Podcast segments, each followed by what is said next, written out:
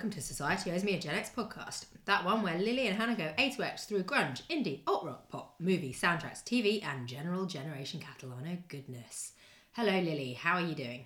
Aloha, Hannah. I'm fine. How are you? Excellent. I say aloha because the sun is out in Britain and it's pretty exciting. And we are pimsing a clock right now, Yeah. aren't we? Finally, the sun has arrived. Probably only until tomorrow, but still, I'll take it.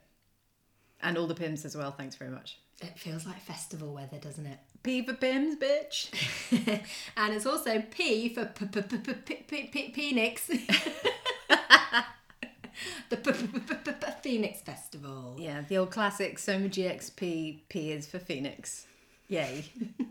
Yay us. Um, but it's not just about the Phoenix Festival that happened 16th, 17th, and 18th of July 1993. That we were not present at. Which we were not present at. Although I did have that um, bill of of amazing performers on my wall as a fourteen year old, fifteen year old. Even though obviously, clearly, I wasn't going to go. But I like to imagine that. Can but dream. I know now I think about it. That's such a weird, sad thing to do, but I did do that. Oh, bless. I know. Um, I really wanted to be there. I was there in spirit, but I didn't really know that much about it. Only that obviously it's not on anymore. It only really lasted a handful of years, and it was really interesting to get into it. And it's it's just a little. It's it's more than a slice of history. 'cause it's not really like the Lollapalooza episode we did. I feel like this is very a very particular moment in time. And very particularly British, I think. Even though not mm. all the artists were British, Yeah, something very British about about this particular festival. And and all the problems as well that befell it. Mm. Which I think, you know, ultimately massively contributed to its demise. Yeah, yeah, hugely. But we're going to get into it right freaking now.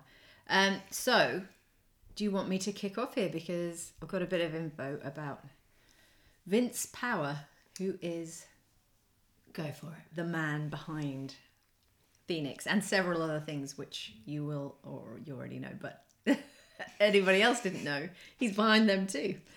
Um, so, a trip to Tennessee and a desire to bring the sound of Nashville to London prompted uh, young Vince Power, a County Waterford, Ireland native, uh, to open the original Mean Fiddler, which was a country and western club in 1982, back in Harlesden, northwest London, which is such a almost bizarre thought now like to think that this all came from like country and western which i mean i love i love country music and i would absolutely love to go to nashville one day um but i never i never knew it had anything to do with the inception of basically massive rock festivals and and promoters and No, I didn't realise that. I, I felt like it had more to do with like folk. I don't know, maybe it was like the mean fiddler thing. I just I just associate that with the Levellers for some reason.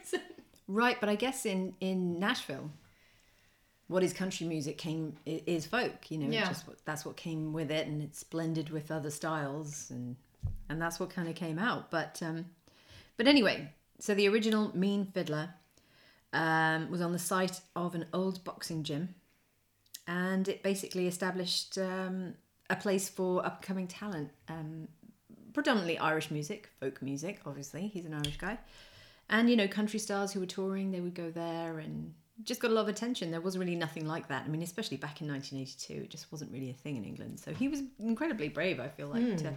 to strike out. But i think as we get into all the things that he did start yeah he's pretty fearless and he's just going to crack on and and do whatever he feels like doing. And he has successes and he has his failures and you know he gets knocked down hannah he gets up He again gets up again. Nice, nice, linky, linky. That is my only link to Did you last do- week. Jump on. Did you? Oh, I might have a little one actually. Uh, did you do his family tree by any chance? I'm wondering if he's any relation to uh, to uh, Cat power. not Cat Power, uh, J- uh, John Power. Or is it John Powers from the La's and Cast? I don't know, but Maybe Power is an. Irish surname, and my husband has powers, Irish powers in his family. Superpowers. No, just power, Oh, powers, you know, collectively. Um, that's not interesting compared to what we're gonna get into. Um, but anyway, prior to the Phoenix Festival, uh, back in 1989, Mean Fiddler took over the organisation of the Reading Festival, which you have attended. And I have not. I also had the Reading Festival playbill up as well. I clearly love the idea of festivals more than I love going to them. Like my son. It's something about the toilets. I don't think I gave the toilet smell. Well, actually, I probably did at the time, give them several thoughts. Uh, but anyway, he managed to pull in um, New Order, the Pogues, the Wonder Stuff, and the Sugar Cubes, which is a pretty eclectic hmm, band of bands. Um, and he's also credited with reversing the fortunes of the long established event, um, Reading, as well as getting involved with Glastonbury and, and turning things up there as well when it took a bit of a dive, I think, around about the, the mid 80s, Right. okay. late 80s. It wasn't, yeah, it was a bit of a different a different thing and, and things were dropping off. So he picked that up again as well. With his ability to, well, I guess he knew a lot of bands. So and they this was him. before he set up yes. Phoenix then, right, okay. Yes. Um, just to to say now because I probably will forget later, but he subsequently, after all of this, he uh, acquired uh, Benicàssim in two thousand and five, Oh. uh, which was the same year that he sold Mean Fiddler for thirty eight million pounds. Whoa. Isn't the hop farm thing his as well? Yes. Uh, I didn't get into that too much because it was a bit of a failure and there's problems. and I really want to celebrate him, you know. Um, but he did. Uh, he launched in July 2018 uh, his new festival, Feis.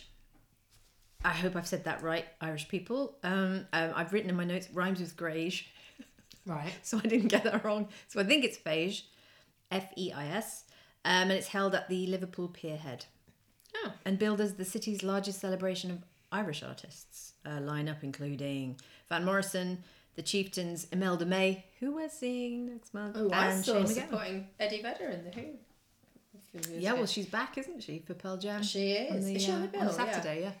Yeah, Hyde I Park. haven't. Yeah, I haven't committed to memory exactly who's on the uh, on the lineup for those two days. I thought Jerry Cantrell was, but now I haven't seen him on the latest ones. No, I didn't see that, and I did check today. Mm. God, that would be amazing.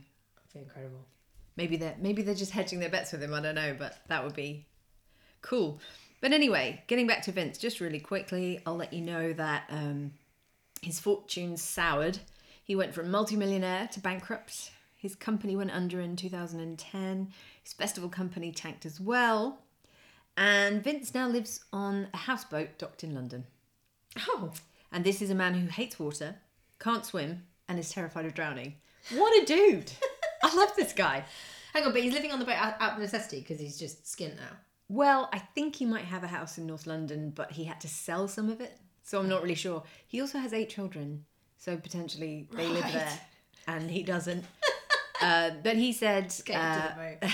I know, but he said money was never uh, everything to him. That's a good job. And he also add, added that he uh, only uh, needs in life a good shower that works and clean sheets to sleep on, which is very civilized of him, I feel like. But that's according to the Irish Independent back in um, in 2019. Well, hopefully he's got a decent shower on the uh, on the old narrowboat. I wondered if that Mm. was, yeah, maybe he isn't getting everything out of life that he wanted. But anyway, so that's that's the man, the myth, Mr. Power. Brilliant. Thanks for that background. Great. Go ahead, Hand Oh, handbag. is it me? Yeah, you plugged in anyway. Okay. Why not? All right. I am going to take you. But don't you think it sounds a bit like Stone Roses? I was It's just not. about to say it sounds exactly like the Stone Roses. They did not play at Phoenix uh, that year, or any year, I don't think. Um, no, this is, well, this lot played on the Friday night. They were third on the bill. Actually, when I say third on the bill, does that mean like they were the third band playing? Or does it mean they were third from like the top? Third from the top, yeah, like a movie. Okay, that is what I mean then. No, is it what I mean? Uh, I've got the list here. Yes. So they were third on the bill on the Lime Liz- Lizard stage. So they followed Utah Saints and Eugenius. Now, do you remember Eugenius? No, but I I was what the band is. I was thinking that the um, the name Eugenius hasn't aged well. Uh, yeah, or, or, I mean, there's a particular reason they were called Eugenius. Um, so they were an indie rock band from Glasgow, fronted by Eugene Kelly. Ring any bells yet? No, but good one, Eugene. And here's my link. Uh, Eugene Kelly of the Vaselines. Now you remember, don't you? Yes. Um, yeah, so he was the lead singer of Eugenius as well as the Vaselines, um, and Eugenius also featured members of uh, BMX Bandits and Teenage Fan Club. So all of Kurt Cobain's favourite bands. Um, and here's my sort of link. Um, remember when we talked about uh, Molly's lips on the Incesticide episode recently? Molly's Yeah. lips were the witch from Rent a Ghost Yes. and I have just put a picture on our Insta of uh, Alice Nutter from Chumbawamba, who you've also already referenced today. A lovely Uh, and circuitous link there, Hannah. Yes, who I like uh, it. yes you discovered was a uh, uh, wrongly accused of being a witch. I never said it was wrongly. I just said she was killed. I I, I I'm gonna go with she was wrongly accused. She might have been, denied I just- do you believe in witches? I feel like we can't know at this point in history. And who knows what they were getting up to in the 16th century? anyway, All right, probably Alice. would you like to know who this is? Would you like to hazard a guess? Nah. This song's called Lady in the Front Row. Uh, okay, so they are Redd Kross. Oh, this this came up in my research. Nothing to do with yeah with another band, and I was like, kind of in the back of my mind, I should probably look them up, and then I didn't. Ah, so Redd Kross are, are great. So they hail from Hawthorne, California, and they're well old. So they started off um, in 1978 under a different name. They were a, a punk rock band called the Tourists, um, and they were set up by brothers Jeff and Steve McDonald. And Steve was uh, uh, was a little uh, ankle biter. He was still in middle school. And then they were joined by their friends Greg Hetson and John Stielow. Uh, and their first gig was opening for Black Flag. Nice. They don't sound crazy enough to open for Black Flag, like as Uh, in punk, you know, as in as in. Yeah, so they were a bit heavier when they started off. Yeah, this is this is much much later. It's Um, tame, is it? This is much much later. Yeah. Um, so yeah, they were still the tourists then, and then they changed their name changed their name to Red Cross, um, allegedly inspired by the uh, the wanking scene in The Exorcist. That's nice. Um, uh, and then Greg Hetson left to join Circle Jerks and later Bad Religion. Circle Jerks are one of my favourite band names of all time. Did we just stray into a different track, or is this still? Oh, whoops. Yeah, I've, I think I've queued stuff up on my Spotify from earlier. Sorry. This is back to Redd Kross. This is Jimmy's Fantasy. Well done. Did you notice who that was? no. Was Bad Religion, who I've just meant. Actually, that was all deliberate, wasn't it? I literally just mentioned uh, that Hetson was in Bad Religion after Circle Jerk. So there you go. It was, you know. I was focused I'm on so Circle on it, I don't even know it. I didn't even hear that. um, uh, yeah. So anyway, um, they were threatened with a lawsuit from the International Red Cross, so they had to change the spelling of their name. So they added a D, and, they got a. and they changed the K. C to a K. Yeah. Um, so just a little bit of trivia. Um, they had a little side project called the Tater Tots, the McDonald brothers that was. Um, and uh, as the Tater Tots, they released three albums, and the second one of those was called Sergeant Shonen's Exploding Plastic Eastman Band Request Mono Stereo. Um, and that included uh, some guests on it, including um, Cherie Currie of the Runaways and Pat Smear of the Germs and of Nirvana and of the Foo Fighters, who we've mentioned many a time on the pod. Okay, uh, so a little bit of potted history. So 1990, we are in the 90s now. Um, they signed with Atlantic Records and they released an album called Third Eye, and they appeared strangely uh, with David Cassidy in the film Spirit of 76. Have you seen that? Movie not. buff? No. Um, and they put out a few singles, which had a bit of success on, on college radio, and and then ex Red Hot Chili Peppers and future Pearl Jam drummer Jack Irons joined them on tour. Um, and uh, yeah, they got some decent play on MTV, um, and were going places. And then in 1993, the year of the Phoenix Festival, Phase Shifter, the album came out, and that is what Lady in the Front Row and Jimmy's Fantasy, amongst others, are on. And that's the album that I had. And I can't remember exactly how I um, discovered Redd Kross, but I'm pretty sure it has something to do with um, with Anna um, and her older brother, uh, who was into music, and so we got lots of our, you know, musical knowledge and influences from some of the boys a couple of years older than us in school. Um, and the song that so they I've, I've looked up the set list, um, and I don't think they actually played Visionary on it, but I'm going to play it to you anyway because this is the one that I really love. It's such an early 90s sound as well. That wow, wow, wow, wow guitar, you know. Can you hear it? Oh, and also this is quite a quite a nineties thing, isn't it? The chatter before. Uh, Still, the like um, soul bands in the 60s used to do it. Four tops and stuff. What? Temptations. Yeah. oh, okay. Well, let's play a little bit. This takes me back. I, I went through a phase of putting this on every mixtape that I did. I wish we had our own mixtapes. That would be so much fun. Well, we, maybe we should. That would be quite interesting to like reconstruct from memory Yeah. the type of mixtapes. Like All mine ended up in a charity shop when I went away travelling. I know, but like I know for a fact that I went through a phase probably when I was about 13, 14, maybe 15, where I put um, Aretha Franklin's "Respect" on everything. I mean, I know it's not Yeah, 90s. I'm just Dock the saying. Bay, I put on quite a lot. Of I things yes, well. that one too. And Son of a Preacher Man. I didn't like that one for some reason, but it was super big, obviously, Oh, I because of that for a long time.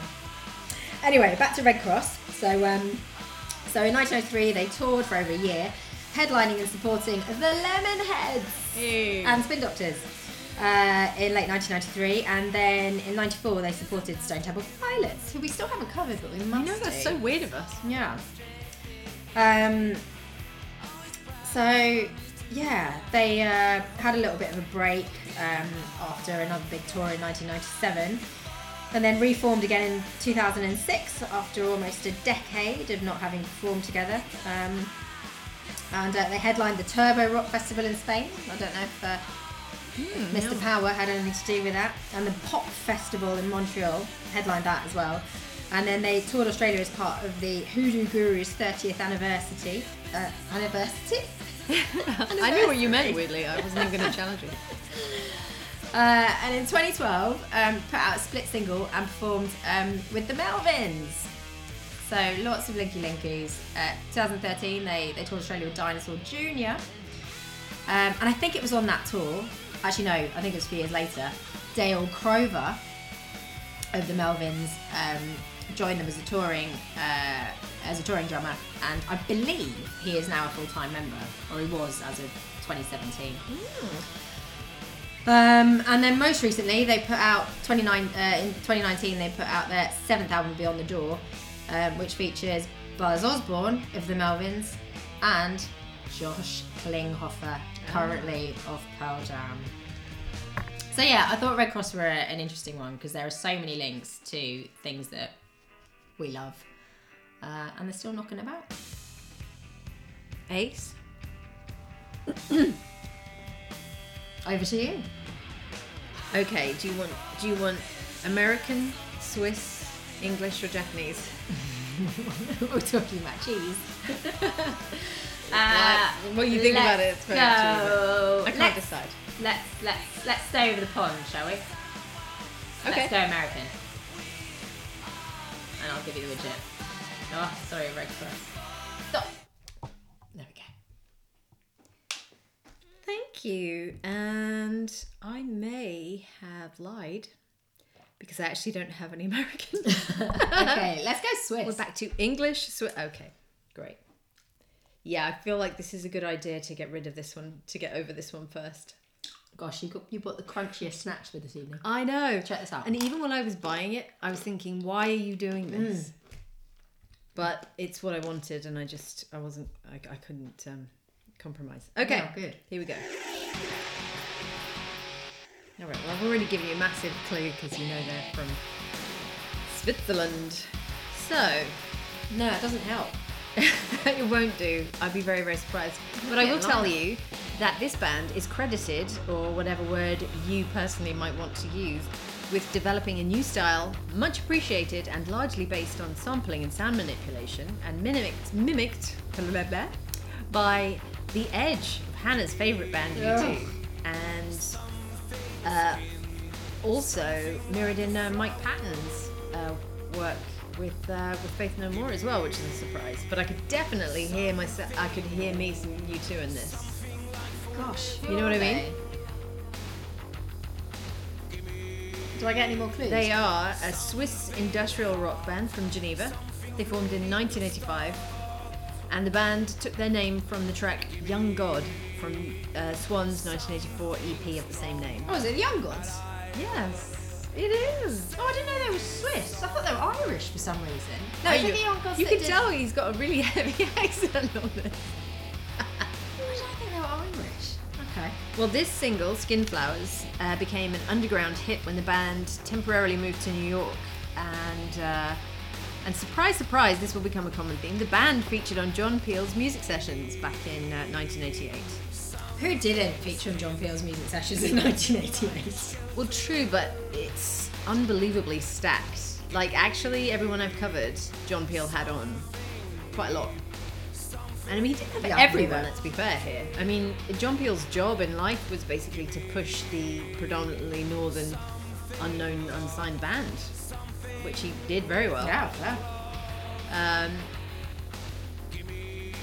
I'm So, just going to um, put this on because this is Gasoline Man, and you might get more of a vibe of what the band are like. I wanted to put Skin Flowers on because it really did become something of a hit, and I think that's how they ended up on this playbill, really. So is this one of the bands that you looked at on your bedroom wall and thought, damn, I wish I could go and see them live? It was probably focused more at that time on, on the bands I knew.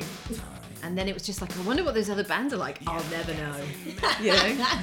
Because there'll never be a thing where you could just, you know, put your headphones in, which also don't have any wires, and just hear it. Yeah, yeah, yeah. that's- For that's a reasonable fee of sixteen ninety nine a month.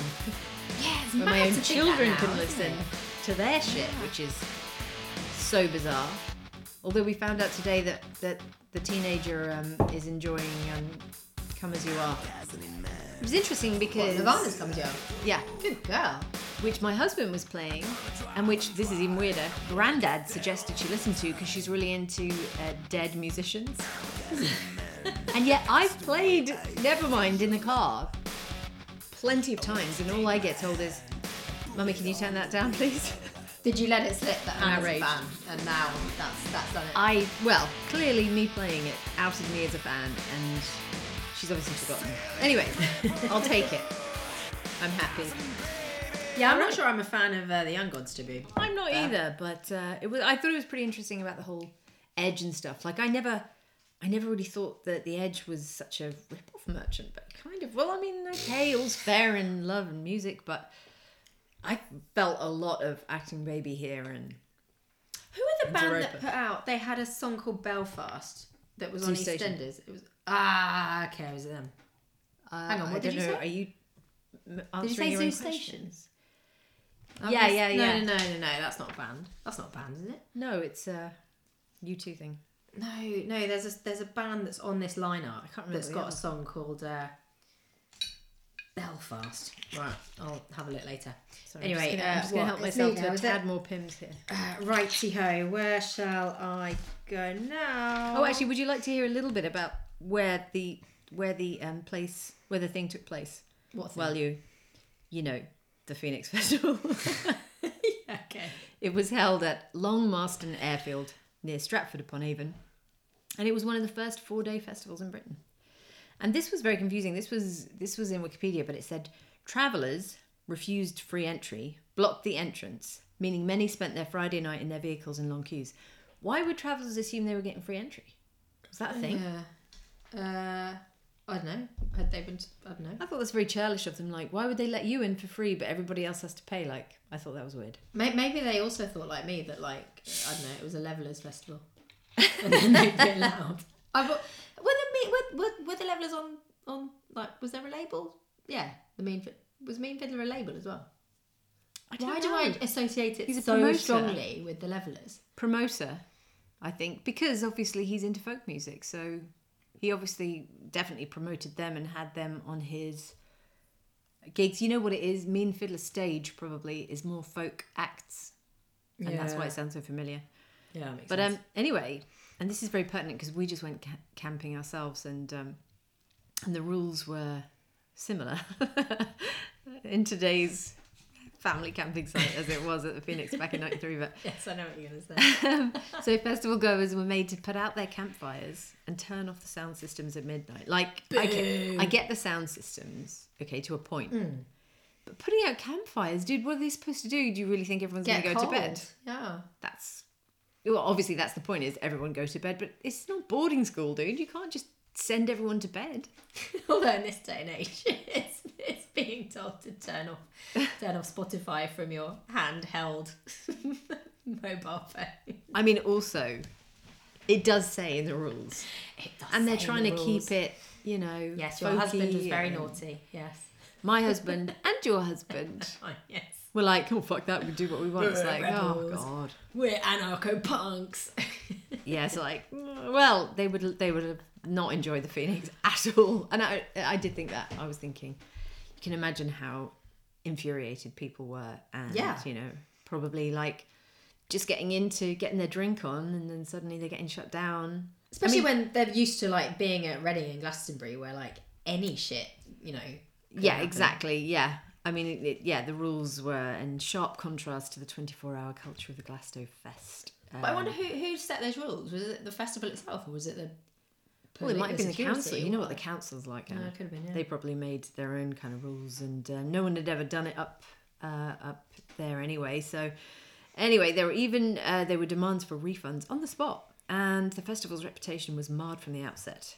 And the enforcement of these rules by security staff, what a job! Can you imagine Nightmare. dealing with people in the dark and trying to get them to? It's just not. It's just not going to happen. Anyway, um, fencing and light rigs were toppled, fires set, and physical clashes between festival goers and security staff also occurred. Would you like to know a fun fact about the uh, Long Marston airfield? Yes, please. The site is now being developed as we speak into a quote unquote garden village. What's that? Well, it sounds like Milton Keynes to me. I don't know. That's what I took from it. Okay. But anyway, they're doing that now. So just in case you were wondering if you could go down memory lane, visit that airstrip, you Light can't. campfire. Well, you can, but you can now buy a nice little house with garden, and that's it. All right, Nice. go ahead. Okay. Um, have you ever been to Slough, Lily? I've been through it. Well, As have I- the people that live in Slough, I hear. I've I've lived in a Slough postcode for many many years. It's where I grew up, but I have not lived in Slough. Um, it's called Slough in America. it is, what's the poem about the? Was it the Roger McGough poem? Is it Roger No, McGough? it's um, isn't it Betjeman? Oh, Betjeman. I'm thinking of McGough because it's the same like Slough, Slough, McGough. Yeah, getting confused. You're right. It is Betjeman. It's about the bombs The falling. bomb's Slough. falling. Yeah. and uh, yeah, fun fact, that was in The Office. Ooh. Quoted by Ricky Gervais, wasn't it? The Office was set in Slough, wasn't it? Yeah. Yes, but he quoted the poem at the beginning. Our equivalent of Scranton. Yeah. yes. Anyway, the tell you- original version of Scranton. Tell you who has lived in Slough, apart from David Brent, is although I thought he was from Reading actually. And you. wasn't. Living in Slough. No offense to anyone from Slough. what are you Uh, saying? Thousand yard stare. Oh, I nearly did these Lived in ones, Slough. and I backed away. Good Oh, instincts. were you a fan? No. I Just like actually names. was. So they're one of those bands I'd completely, completely forgot about until I looked at this lineup. Do you know what? I started listening to it and I was like, this is way too indie for me, and I backed away. Yeah, it's super indie. It's super indie, and um, yeah, I, I did listen to one of their albums a lot, and now I'm wondering why. this was their Excellent. bless them, bless them. They're still together. Um, Let's no, I mean, not they're fine. They're fine. This was their biggest hit. This is called O O A E T. Do you know what that might stand for? No, but I did see it on Spotify and I was Yeah. like, what? If you if you were a football fan, which Oh, like oi, me, oi. you are absolutely not. No, no, no. So it means I've got to look at my notes because I still don't know. Uh, it means oh, it's nil nil. A E T. No score after extra time. So obviously, all We would never know fans that. out there will think we're morons, but there we go. Um, so yeah, they hail from Slough in Berkshire. Berkshire. Um, That's and- spelled Berkshire, and in America they have the Berkshires. Berkshire, Berkshire here. As a Berkshire girl, I can confirm that it's most definitely Berkshire. Um, so they were active in the early half of the 90s before Britpop exploded. And they sadly were not part of that Britpop explosion. Jangly Um, guitars though. Yeah, very jangly guitars. So in the early days, they were they supported uh, indie bands like James and Carter the Unstoppable Sex Machine. Oh my god, there was a kid in my class called Parker, and he called himself Parker USM. That's brilliant. Did he get a lot? I bet he got none. well, I mean, we might be talking at a time when no one was getting any, so to be fair, I, I wouldn't like to speculate. Bless him. That is. That's amazing. Parker the Unstoppable Wanking Machine, I imagine. oh god. It's a whole new band. That's Delete a great it. name for Delete Carter it. USM tribute band, don't you think? okay, you're welcome. What, Parker the un- Unstoppable Wanking Machine? Yeah. Interesting. Okay. Um, uh, right. So I could the, the the set list for Thousand Yard Stare is not available on Setlist FM. Um, but I did find their um, most played songs according to Setlist FM. So I'll I'll let you listen to some of those whilst I'll tell you a bit more about Thousand Yard Stare. She don't hate it as much as I thought I might do. I mean, it's fine. It's I think it's like nice background music. To No, it is. It's fine. over. Yeah. Yes. So coming up is Come Uppance, which has been played 24 times live, apparently, according to Setlist FM. Right, so they released various EPs. Their debut LP was called The Weather Watching EP, and that came out in November 1990. Oh, this is not Thousand Yard Stare. Sorry, my uh, Busted. thingy is all funny. This is Come up. Did you Get a recognise sneak that peek. I nearly did, and then it went. They didn't even play at the Venus Festival. Who that was? What the Uh, hell, Hannah? We had an Uh, agreement. It will all become clear. It will all, All right. become clear. Uh, where was I? Um, yes, so the Weather Watching EP was very well. They, they put it out on their own label, Stifled Aardvark, which I think is a great name. That is an amazing name. Um, but it was very well received by uh, uh, the critics, and NME nominated them the brightest hope for the future. Wow. And in 1991, uh, their next EP, the Keepsake EP, got to both um, got to number one in both the NME and the Melody Maker indie charts, um, which led to them getting a slot at Reading Festival '91 and their support slot for James. And then they put out Season Stream EP, which the uh, No Score After Extra, Time was on. Obviously, that's full of football metaphors that we uh, we don't understand. And that song featured Martin Bell of the Wonder Stuff on fiddle. So you've already Ah. mentioned the Wonder Stuff, and we've talked about fiddles. Is he a mean fiddler? I don't know. I think he's a mean fiddler, yeah. Um, yeah, and then uh, they had their first album, um, and it topped the indie charts, got to number 65 on the UK singles charts. So, I mean, you know, it could be worse. could be a lot better. You could, you could be knowing it at all. No, not bad. But it was good enough to get them signed to Polydor. And they released a, a further three EPs and two studio albums. Um, and uh, two of those were produced by Stephen Street, who may ring bells because um, he's produced uh, the likes of The Smiths and Blur. Uh, and in 1992, it was all looking really positive, and they were, I think they headlined the NME stage at Glastonbury. But then it all kind of went a bit sort of tits up from there. Neither of the uh, of their second and third albums did very well, so they uh, so they split up. Um, one of them formed a new band called Click, um, with um, someone called Philip Wig Wiggy, who was a, a collaborator of, of Billy Bragg's, and the rest of the team, uh, rest of the band teamed up with um, an engineer called Nick Steele, um, and. Uh, uh, uh, put something out called Euphoria. Um, fun fact: outside of Thousand Yard Stare, actually, that's the more interesting stuff. what they did outside of music after Thousand Yard Stare. Um, uh, one of them worked as a chiropractor in the Slough area. Another one of them worked as a music plugger and band manager in Bristol. Uh, one of them moved to Dunfermline and worked as an accountant. And another one became a social worker in none other than Brighton. Way. Way. Uh, yeah, they reformed a few years ago in 2015 and did a sold out show at London's Borderline, um, amongst other dates, and uh, did a few more uh, recordings. But the um, yeah, the album that I mentioned that I had was actually a compilation of the first three EPs, where the Watch You Keep second season stream. And the album was called Fair to Middling. And uh, I remember it, so I, I must still have it somewhere in the loft, but it was one of the, um, you know how CDs were usually in like little plastic cases? This was a cardboard one with a little plastic clip, and it was all very sort of new and sexy at the time because you know anything that wasn't like like you know Vitalogy was so Yeah, yeah. so different. Spesh, a bit Um, spesh. And uh, I couldn't I could remember the front cover of it. It was like you know three guys I think from the band. Uh, I think they were I don't know wearing football kits or something. I don't know. Um, but I couldn't remember the name of the of the album, so I was googling it, and uh, I found my exact CD on eBay, going for sixty five quid. Who'd have thought? So yeah, still knocking about. Excellent. You know, looking at the um, the playbill, I'm calling it the playbill. What would you call it? Lineup poster. Set list lineup. Oh no, not set list lineup. Yeah. like lineup poster. Yeah. And it reminded me of um, you know when people were doing like fake band names on fake festival posters, you know, and just making up stupid names to send Uh-huh. up hilariously named, which you know, stuff like Dead Aardvark and things, you know, just like amusing.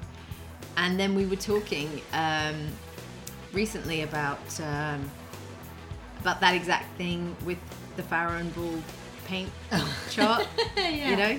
Or have you thought of a new paint? But then we couldn't, but we couldn't think of any. You know, it was like uh, I think I think I was like, oh, dead salmon, and then I was like, oh no, I think that actually is one. but I found it oh, because it just made me think of it. It's just I I love it. what is it? There's a, a very bright yellow called Flowers from Esso. Flowers from Esso. Oh, what like forecourt? The flowers? garage, yeah. Brilliant. Um, there's a very red called Magnum of Tizer. That's brilliant. God, I forgot all about Tizer, Tizer and Tango. There's a kind of Fantastic. there's a kind of a, a, a very pale green called Very Old Chair. and a very, very pale pink called Your Mum's Jilly Cooper novel. what colour's that? It's like a, a grey. Oh, this one's good. It's like a, a dull mint. Hitler's Loom Band. oh gosh. It's so good. The first one is this kind of meh greyish and it's called Floating Porpoise. and after that is Nasty Bunting. what colour's Nasty Bunting? It's another grey green. It's so good. I love it. Like old pants. Yeah, so these are very, very, very funny ones. And then there's just this this green called Cat Stevens.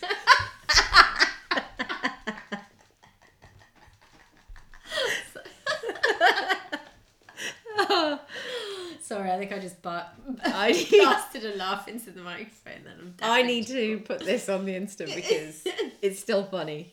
Every time I see it, it makes me laugh. Anyway, Oh. back to the music. Okay. Which are you probably expecting me Yeah, to provide? okay.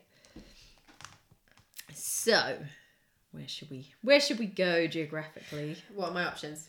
Well, it's still uh, there's England and Japan. Well, we could have done this the other way around. Like, my son's really into GeoGuessr at the moment, thanks to I uh, still don't know what that his is. school teacher. Oh, you'll you'll love it. It's really really good. It's like you. So it's a computer game thing, and you get dumped anywhere in the world, Oh, like just okay. random. Pla- like it could be like a car park or something, and then you have to you can travel a little bit with your with your mouse, um, and you have to look for you know clues and figure out where you are and then you can pinpoint it on a map and you get points according to like how far away you are from the place so i played it with my son just as i left the house and i got like it's out of 5000 points and i think i think together we got four we, we we were basically 950 meters away from the exact location Very good. anywhere so i'm very very proud of I'm gonna have to try this out. you will love it it's yeah Okay, I'm gonna I'm gonna do something from from England. okay just because actually these two next um i've actually got three more to go but um these guys i really liked a lot and i was surprised Hmm, so i'm gonna put it on hang on this is england right Yeah. Okay. Immediately put this on and i was like this sounds like the replacements i love it doesn't it sound like the replacements can't It hardly does. wait Who is it? Looking, Hmm. at my, looking at my lineup list. well they are an english indie rock group originally formed in 1985 from leeds which is in england um, and they formed uh, from the ashes of Lost Pandas, which is excellent um, band name, and also potentially name of a Farrow and Ball paint as well, because Lost Panda could be a real winner, I feel like. And Uh, the name I was, recognise the voice. I really, I really like this. So the name was jointly conceived by lead singer David Gedge and his girlfriend at the time. Oh, it's the wedding present. yeah! Oh, of course. Because they were both avid fans of the birthday party, and it was an homage to their favourite band. So they gained serious fans by being championed by who else? John but. JP, yeah, Legend. from the mid 80s. even though they uh, rejected record deals, thanks to all the publicity he gave them uh, and all the fans. And they continued to put their own music out, thereby retaining control. Um, I, it did occur to me that some people might not know who John Peel is. So, John Peel, aka John Roberts Parker Ravenscroft, OBE. Thank you very much. Um, the short biz, he had a very popular show on Radio 1, as you obviously know, Hannah. I know you love him. Mainly as well because he was a. He was, Godlike genius. He was a godlike genius, so thank you very much. That's exactly what I was trying to say. So if you haven't checked that episode out, check it Yes, out. Yes, you should. Lots of bands that Lily doesn't like. There's a reason I didn't buy NME. I'll just leave it there. Uh, anyway, he had uh, this radio show on Radio 1, which is arguably the most respected radio station, or at least the very, the most widely known. And it's a BBC radio station here in, in Blighty. His sessions, quote unquote, because they were known as the John Peel Sessions, uh, launched many a career, PJ Harvey being a well known one that we talked about back in the 90s. Uh, the show actually ran from 1967 until his death sporadically um, until 2004. Fun facts Sporadic death. no, his, his radio presence was sporadic I until I his know, permanent death in 2000. uh, R. John is from the Wirral. I did not know that. He was born in Heswall, which is where my mum's best friend I'm sure I told you that in my Godlike Genius episode. You, You probably did. but it was hating on all my a long time ago. anyway, that's the Wirral Peninsula just south of Liverpool for the softy southerners, which is us. We just happen to know that because Hannah used to live there and my mum is from there. Uh, but anyway, fun fact, which Hannah already told you, but I'm going to tell you again because I love it. John Peel went to America and was working in Texas when presidential candidates came through, and he got to meet and talk with JFK and LBJ. Later, blagging his way into the Lee Harvey Oswald arraignment, posing as a Liverpool Echo journo. And he can apparently be seen in the footage as Hannah is stunned to hear this information uh, on the 22nd to 23rd of November at the midnight press conference at the Dallas Police Department. But good old John later phoned in the story and everything he had heard to Liverpool Echo as he had lied previously in the day. The Echo. Nice one, La. Anyway, uh, he then became the Beatles correspondent uh, for a Dallas radio station, KLIF. I love that the Beatles had their own correspondent. I know, it was a good time to be a scouser in America, methinks. anyway, he came back to England, worked for a pirate radio station, became the coolest dude ever, and knew what was going on. Rest is musical history. Um, fun fact his life was threatened when he first played the Ramones on British radio and was soundly thrashed by the BBC. Fun times. He wasn't literally thrashed, but tongue thrashed, tongue lashed. This is uh, the wedding present with Corduroy, which I just found. Bear in mind, I'm listening to this for the first time. Love it.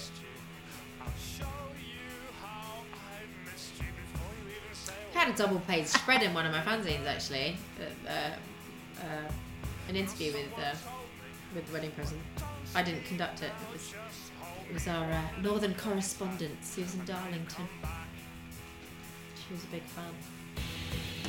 I was going to say it reminded me of that band that you like. Is it Yard Act? They're from Leeds as well, aren't they? They are from Leeds, yeah. I feel like they're ripping off the wedding present. They are bit. excellent. I'd say That's they're a bit why like more, more like the Falls. It's the way yeah, he's singing though. I just feel like, especially in this track, it like sounds just like him. talky. But it's the, the accent as well, and you know, just anyway. Fun fact: Can you guess who did the most John Peel sessions for Mr. Peel? The in his career? No. This is just a fun fact. It's got nothing to do with anything about Phoenix, to be fair. Um, gosh, I don't know. Pulp.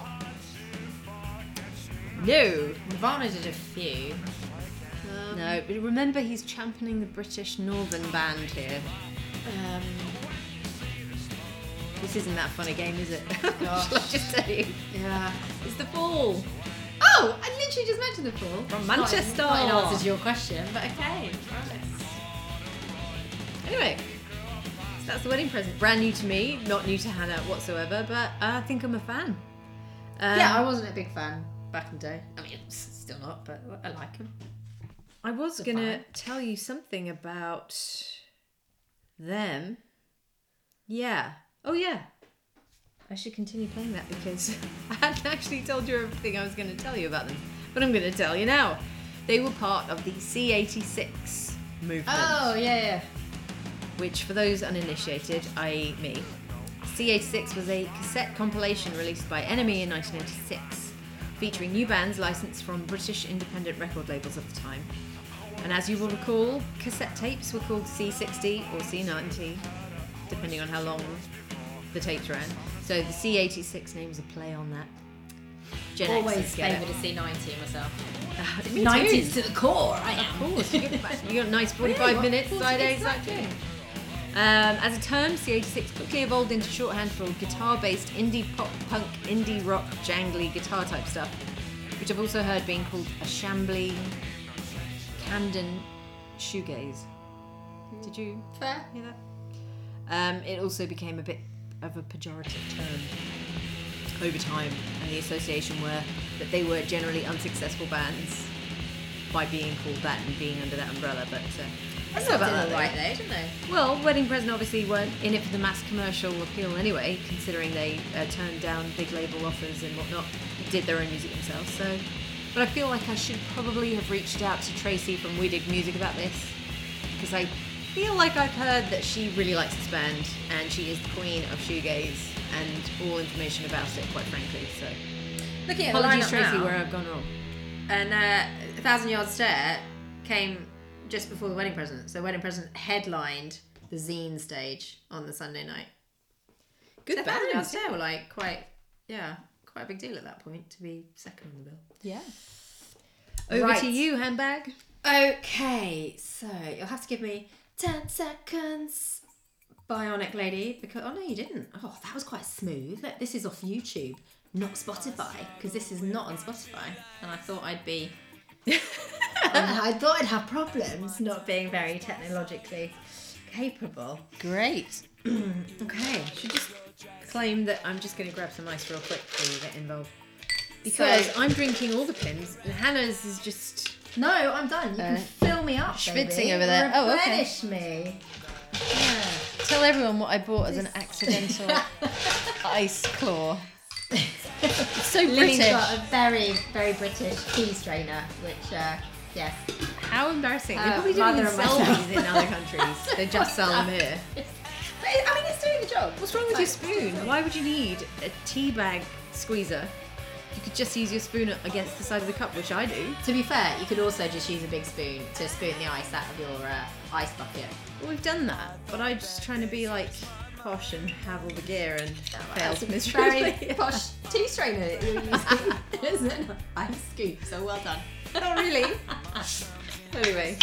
Ooh, anyway, Excuse me. so this is that band that you were trying to work out because we kept this th- these are a secret from each other, didn't we? Did you work out No. who that band was? That I- was I didn't. Spotify? Okay, so this is uh, played on the same stage on the same day as Thousand Yards Stare and the Wedding Present, but they were third on in the day. We've really leaned into the shoegaze, haven't we? I wouldn't say this is shoegaze.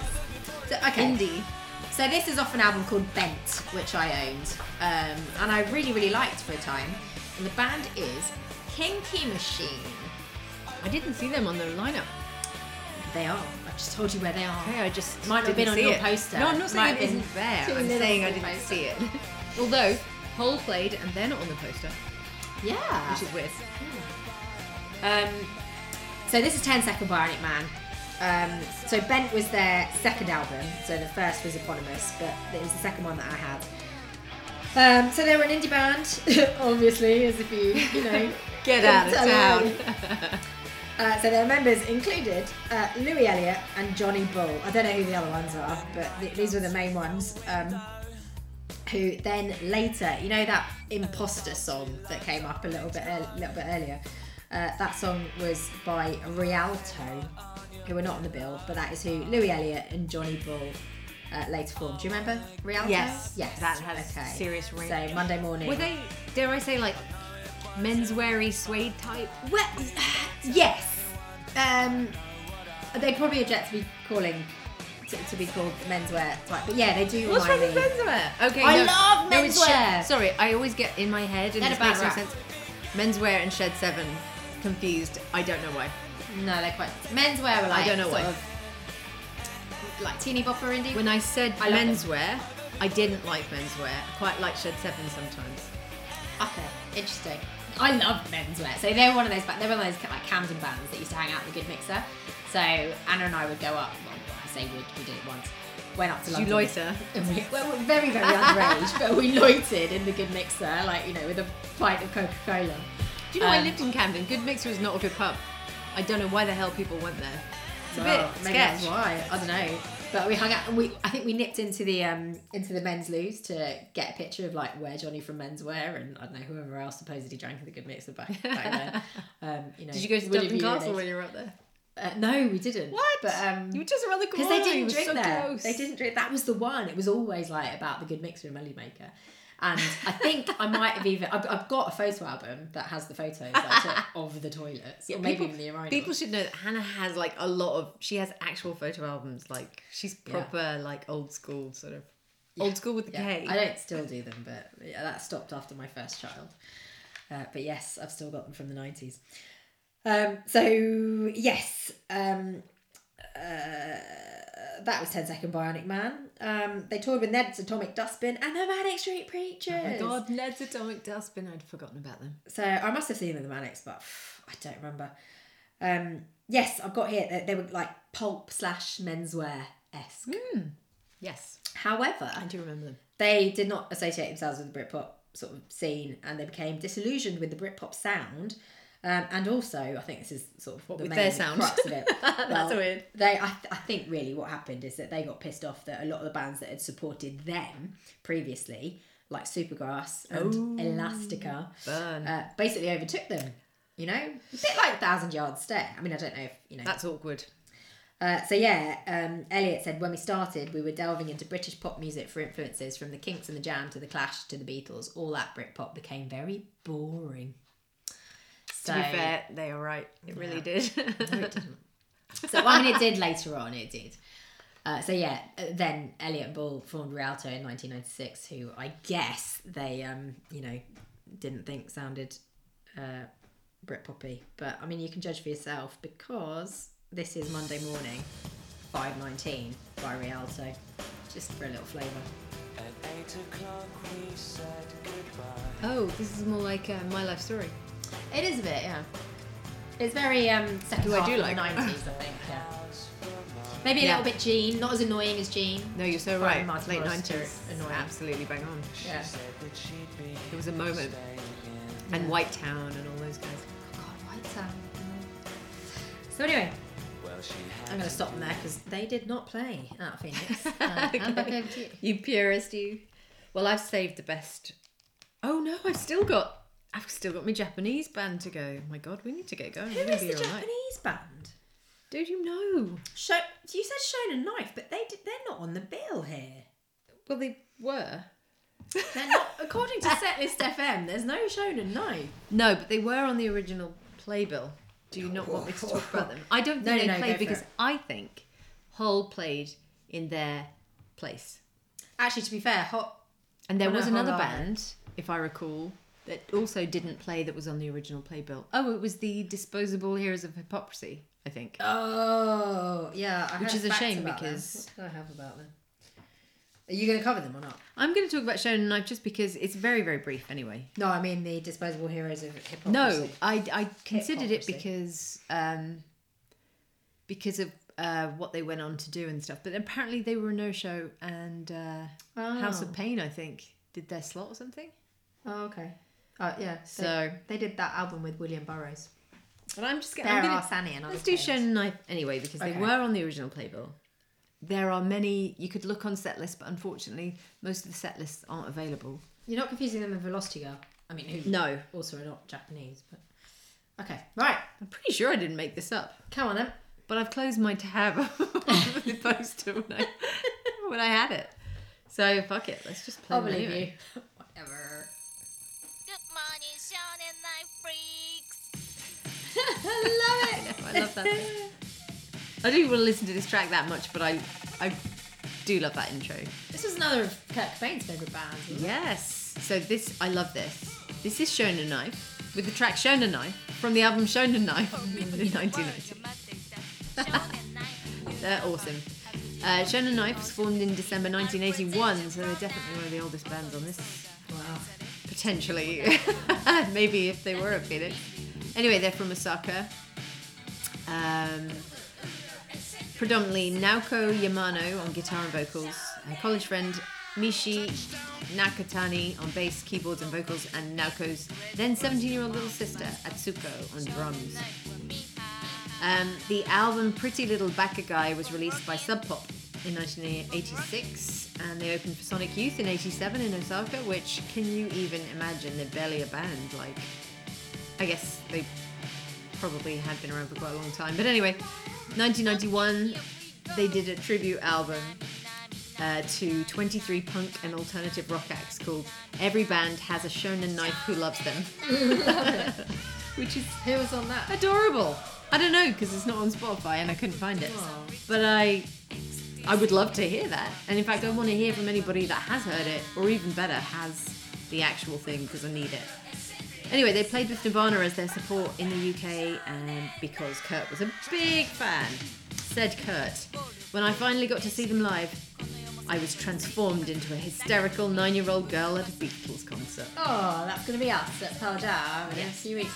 Yeah, I've got a feeling they Shonen Knife gave Kurt something that then ended up on like the artwork for Incesticide, maybe, or something like that. Potentially. John Peel session? Why, yes, they did in 1992. Massive surprise. Anyway, I suppose they count as Northern. okay. I'm gonna. I'm just going to admit it and tell you that my knowledge of Japan geography wise, I am wondering now: is, is I'm- Japan north on the globe or not? Geo guess You that. know, I'm gonna check. I'm gonna check the location of Osaka as far as Japan's concerned, okay. and then I'll tell you about that. All right. Uh, back to Bad Religion. Third act on uh, on Sunday's main stage bill. Do you like Bad Religion? I don't really know them, but I like this. So, oh, when did you say Shonen Knife performed? Sucker's right in the middle, dude. Pretty much. Oh no, I meant North compared to us. Oh. North in the world. In the world? No. Yeah, they're really down now, aren't they? No, now but you know what? They're the exception that proves the rule because they're Kurt's favourite band. So what are you gonna do? all. I'll Even. John, even John knew which way the wind was blowing with these guys. All right, but I, I, I, I was quite partial to a bit of Bad Religion. They formed in LA in 1980. This is 21st century, century Digital Boy, which is the one that um, I think got me into them. Uh, but not in 1990, which is when it came out. This was on the Against the Grain album, but I came to them a lot later. Um, probably because, right, okay, probably so th- their set list at Phoenix uh, included songs from various albums. So uh, I've got No Control that came out in 1989. I Want to Conquer the World that I'll play you next. Uh, this one from their 1990 album Against the Grain. Then Recipe for Hate in 1993, the year of the Phoenix. Um, and then Stranger Than Fiction that came out in 1994. So they'd already put a lot of stuff out.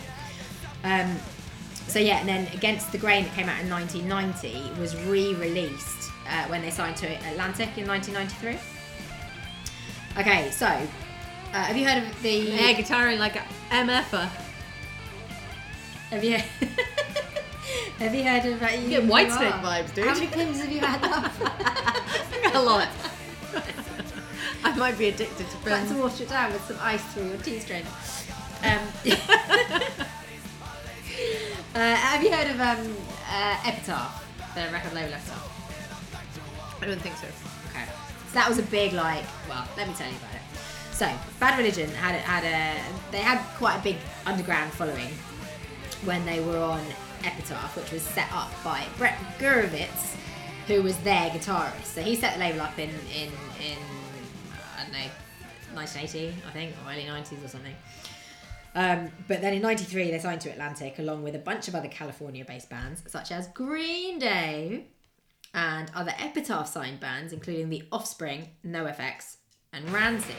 And that led to like, you know, the the 90s like punk rock, skate sort of punk revival um, of the 90s that my husband was well into. Um, your freaking husband? that, that, that one, yeah, not the other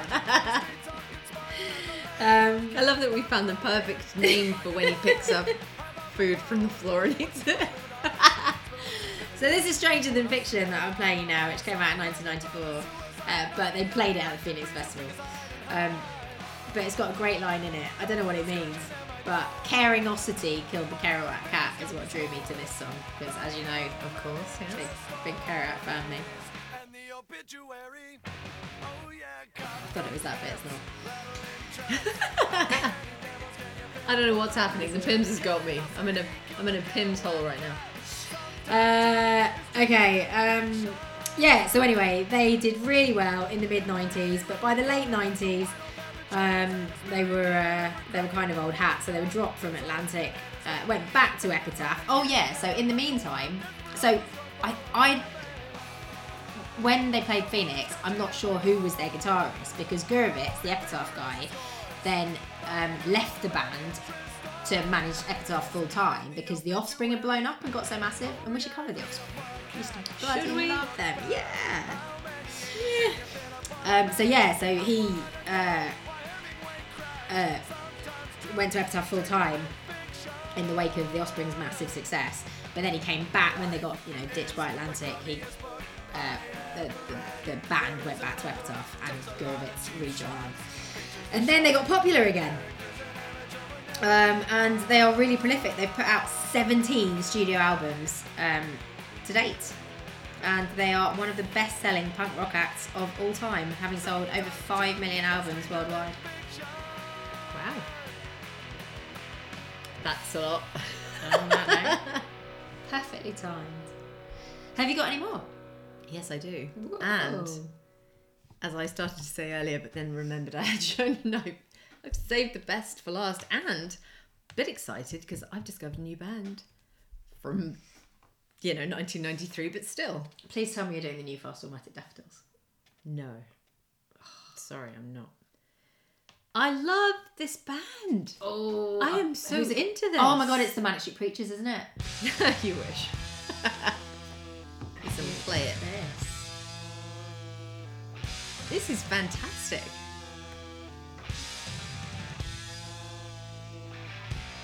So, Hang on, hang on, I want to guess. I Well, wanna- Give me a clue, I'm not going to say, but I'm just going to oh. say that you know it's hard to say. Is it derivative or is it just that moment in time? Oh, I think I know who it is. I Did, listened to did they support Nirvana? Is it um? Oh, look at Anna on the right. Is it Jacob's Mouse? No, Oh, but you are a little bit close. Anyway. Who is it? This band was influenced by American artists such as Hüsker Dü, Sonic Youth, and the Pixies. They all hail from Derby in the UK. That's the north of England, just in case anyone was wondering. Did John Peel let a, a softy southerner slip through the net? No, he did not. Is it the Pooh Sticks? No. Originally a trio of two bros and a Tony Hodgkinson on drums. Which, by the way, this drummer is like amazing. Uh, Tony, also known as Antron He. What? He is the guy who danced around the stage at Reading Festival while Nirvana were playing. Oh my god! I still don't know who the band is, but okay. The band is Bivouac. Oh, really? Bivouac, yeah. So this is Slack, taken from the album Slack in '92. I love it. I'm sure I was sent some of their um, promo CDs and I didn't rate them at the time. Oh, brilliant! Listen to this I guy. It's freaking amazing. I'm amazed. I thought they were like going to be like a shoegazy Yeah. band. I was so surprised too. Anyway, I'm, I'm loving it. Um, so anyway, uh, Tony uh, was this guy who was just kind of bopping around. He just did whatever, whenever. He said he didn't really have any direction. He was just one of those guys. And so a friend of his was in uh, music promotion and stuff, and he wanted to give him a hand and, and, and give him a job to do.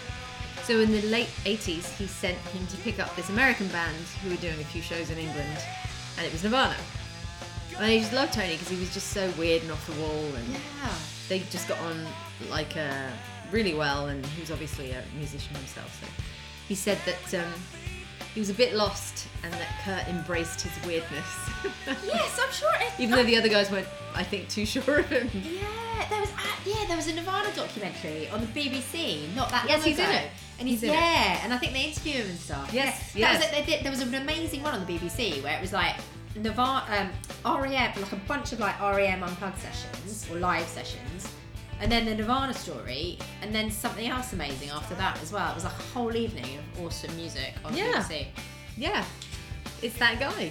So, in case you're trying to imagine what this looked like, he's a guy with a shaved head and with what looks like like he's all painted, but it, looks like he's got like tribal Yeah, boots yeah, painted yeah, yeah, on him on his naked torso, and he's wearing a white tulle underskirt.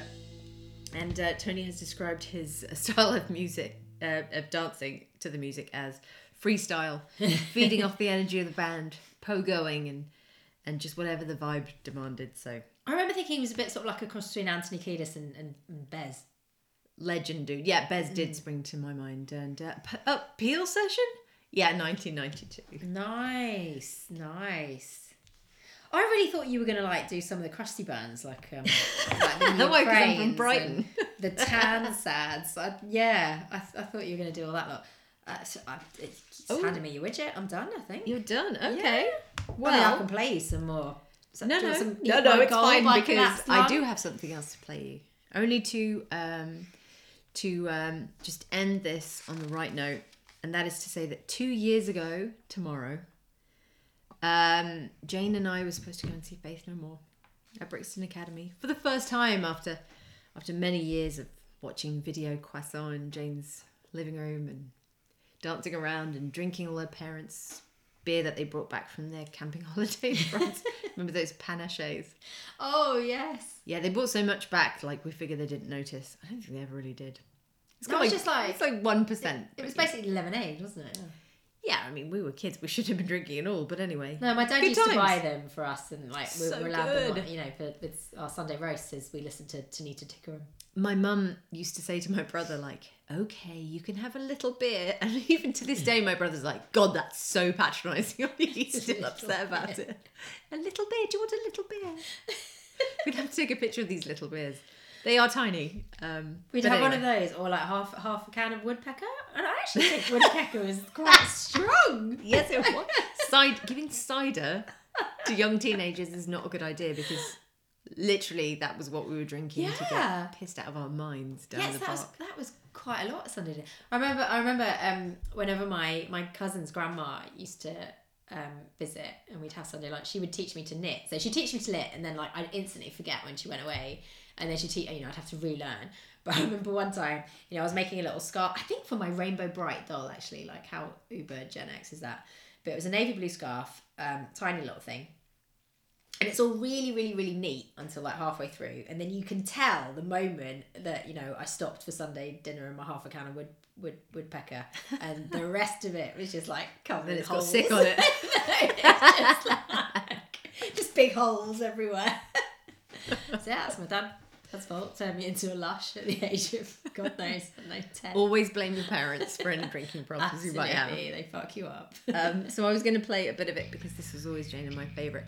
And also to say, fun fact, because Faith No More played this festival, Oz, um, their set uh, was Jim Martin's last ever with the band. Um, apparently, the big success of the album The Real Thing uh, from 1989 meant that the follow up, which was Angel Dust, which came out in 92, I believe, uh, you know, had to be living up to it, or better yet, eclipsing eclipsing it. So um, he felt that the whole album was too contrived. So, in tribute to Big Jim, uh, playing out to Falling to Pieces, also in tribute to my bestie Janie C, and also to Mike Patton, since it was apparently his less than great mental health that led them to cancel the whole American and European tour, which I'm still massively gutted about. Oh, what? Hang on, this time around. Yeah, well, it got it pushed was forward. COVID. Well, it was COVID originally, then it got pushed forward again because COVID, and then he cancelled North America. And then he was like, "Well, I can't really, I can't really get back on Oh, so it's there." cancelled, cancelled. It's not rescheduled. It's, yeah, it's done. And Dead. the Mr. Bungle ones as well. So oh shit. I know, I'm, I just can't. uh, Jane and I both beyond Aw, excited about sorry. seeing them one day. So anyway, so this is I do feel like if if you can play Faith No More, I should be allowed to play Manship Preachers. Wrong. now I feel cheated. wrong. And if you would like to send us an email and and also agree with me about how wrong Hannah is about the Murdoch Street Preachers, please send it to that podcast name that we have, which is Society actually- Owes Me a Yeah. Gen X podcast at gmail. I've just I'm not I'm not sure that we've mentioned that the, the, the bands that we've picked to cover here are not necessarily like I suppose in the case of you and Faith No More they are but they're not like our favourite bands off the bill. We've deliberately gone for some, you know, less than because obviously otherwise I would have been Just talking reminding about you of the good old days. and Hole and Pop, Yeah. who, you know, with the big hitters for me on uh, Yeah, and the Black Crowes, which we already talked about. Sorry, to be fair, and Faith No More, OBS. a Buzzcock. Not very, not very 90s. Well, we talked about the House Pain. Phil's got hair. Big Yeah. names. There's a lot All more the we, big names. we could have done, but you know what? We did an acid jazz episode, which we covered Jamiroquai and MC Solaar, and also uh, Urban Species. So, you know, we did what we did. Damn it, we're not to apologise. Okay. So, uh, Instagram, Society Owes Me a Gen X podcast. Twitter, at SomaGXP. Anchor FM, leave us a voicemail. Um, yeah. Yeah, thanks for listening to the end, I guess. Appreciate that. We don't know what we're going to do for Q, for Q, so if you've got any ideas, let us know. Now we're doing a quiz, right? On what? I don't know. On our own podcast. Okay, alright. Lily knows. Excellent. Well, I figured what, what we'll do is I'll quiz you on the ones I did, uh-huh. and you quiz me on the ones you did. Oh, gosh. It'll be easy because we're just going to go through our notes. work. It'll be Okay. fun. Alright. And we'll see who's recalled the That's most information, which I do Okay. feel like you were going to win this, but anyway. Until next week. Bye! Hurrah.